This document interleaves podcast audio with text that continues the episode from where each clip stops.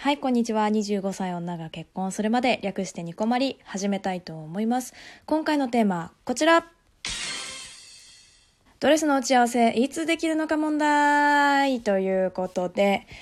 はい、えーとね、実は4月の18日になるんですけれども、あの、ドレスのね、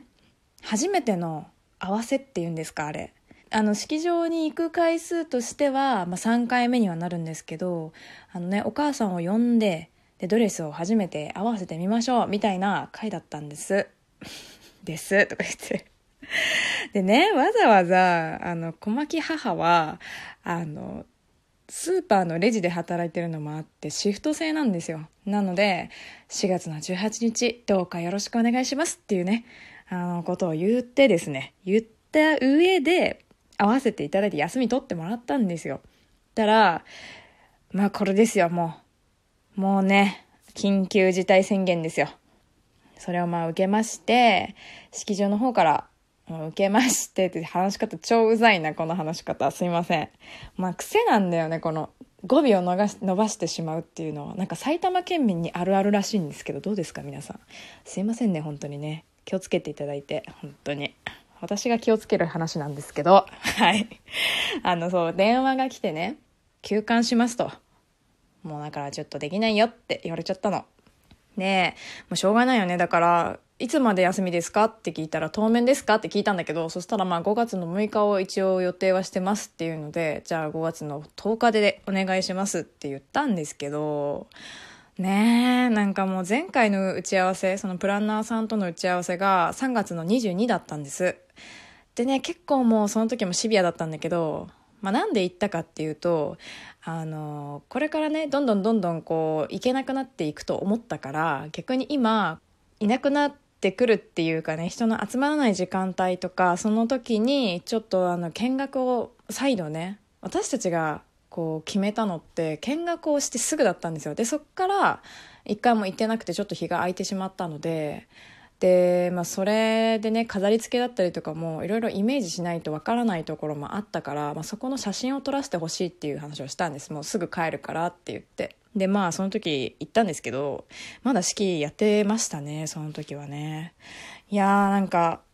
あげられてよかったんじゃないかなと思うんですけどね、その人たち。よかったって簡単に言っちゃいけないのかもしれないですけどね。なんか多分いろんな思いで結婚したと思うんですよ、本当に。だから多分本当に、こう当時もね、その3月22も結構なんか嫌な顔されたと思うんだよね、きっとね。だから、あえてね、小牧はおめでとうと。よかったねと言いたい。もう、いや多分ね、だからこれはあげる側だから多分そう思うんですよね、小牧は。で結婚式なんて、もう不要不急って言ったらもう不要不急ですからね、今の時代は。もうだってたくさんいろいろ悩むことってあったと思うんですけど、もうそれをね、まあいろいろ考えた上で、まあ縮小したりだったりとかもして、結婚したんだろうなと、まあ小牧はなんとなく思って、なんかすごくね、良かったねって思っちゃいました。こなんかそのあげる側としての気持ちとしてなんですけど、うん、まあ多分今はね、宣言もあってね、物理的に式場もやってないので、できないっていうのもあるんだと思うんですけど、ね。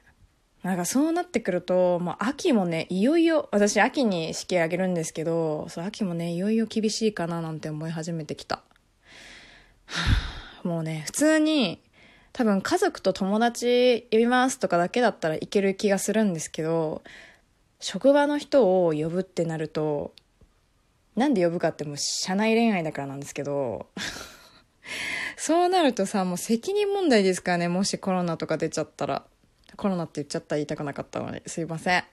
もうでも一応ね、今辞めるかどうかとかは具体的に決まってはないんですが、うん、どうかな？本当にね。その前回話をプランナーさんとした時に、写真と、あと曲とあとまあ誰を呼ぶかっていうのはもう決めておいてほしいなっていうふうに言われたのでまあお休みの間はそれはやらないとなって思っております、うん。まあ、やれることはやらないとね。やれるかは分かんないけども。うん。ゴールデンウィーク中には決めたいな。小牧仕事もお休みなのでしっかり。だからまあ次の打ち合わせ5月10日っていうふうに言ったんですけど、ちょっとね、この調子だとまだ伸びるかななんて思いますよね。緊急事態宣言延長かみたいな感じで言われてるしね。いや、だから本当に真面目に話し合わなきゃななんて思ってる今日この頃でございます。いやでも曲とか考えといてって言われたけど全然思い浮かばないんだよね。みんなのおすすめのウェディングソング教えてくれよ、本当に。教えてくれよとか言って。教えてもらう姿勢じゃ全然ないの受ける。いや、なんか、あの、応募じゃないや、あの、投稿箱にわざわざこうやるの大変かなと思って、最近ちょっとこっそりマシュマロを設置しようかななんて思ってて、で、まあ、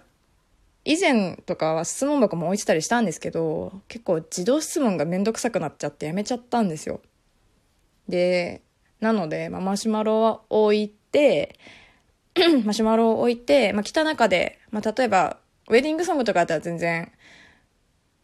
もしかしたら取り上げるかもしれないですけど、こう、来た中でこれは喋りたいとか、喋った方が早いなっていうこととかは、あの、率先して、あの、投稿箱と同じような感じで、あの、喋っていこうと思いますので、どうぞ、よしなに、よしなにということで。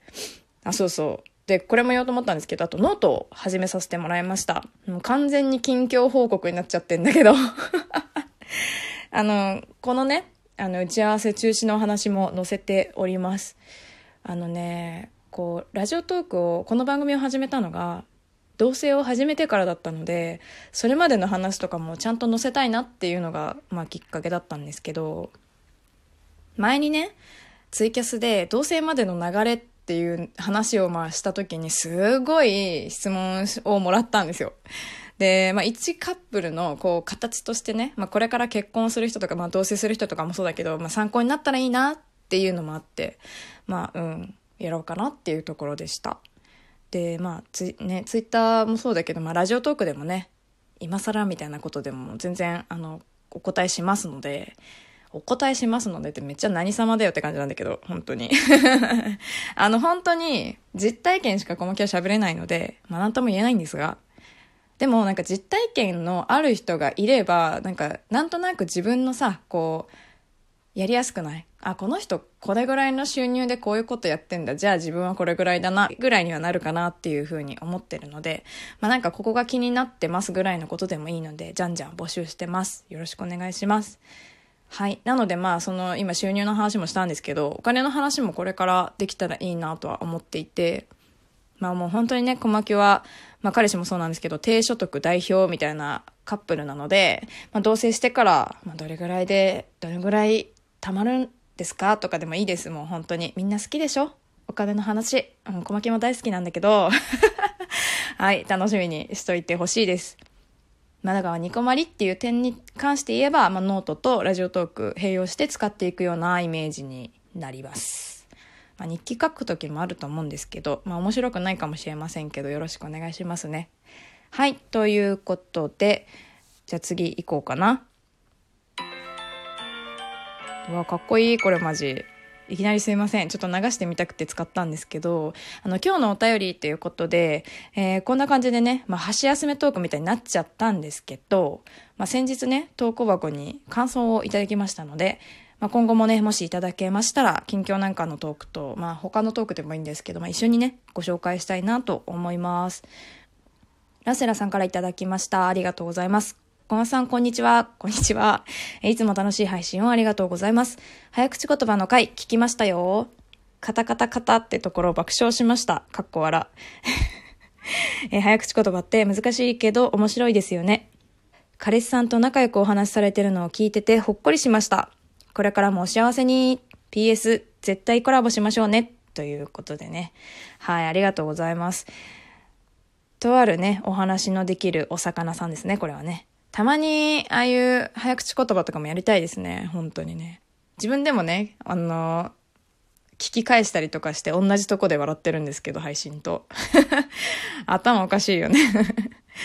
うん、なんかあの、タイムジャンプ機能とかが多分これから実装されると思うので、グダグダすぎかなとかも思いつつ、ちょっとまあ後半の肩たき、あ、また言えなくなっちゃってる。肩たきあたりから聞いていただきたいななんて思いますけどね。ザーチンさんの企画トークになるので、気になった方は是非やってみてください。ね、このお魚さんさ、なんかま、なんか小牧と同じ時期ぐらいに始めてるらしいんですよ、ラジオトーク。だからなんか勝手に同期だと思ってるんですけど、喋り上手ですよね、もう十分ね。多分魚業界だったらダントツで王者だと思うんですけど、この人。ね、魚辺に弱いなのにね。おかしいよね、本当にね。はい。そう、リモート機能といえばね、笹葉さんの履歴書トークもやりたいんだよな。ちょっと自分を売り込んでいかないといけないのでね。頑張りたいと思います。はい。では、ラッセラーさん、ありがとうございました。こんな感じで感想も嬉しいですので、何でも読み上げます。よろしくお願いします。ではでは、次回もラジオトークにてお会いしましょう。小牧でした。またね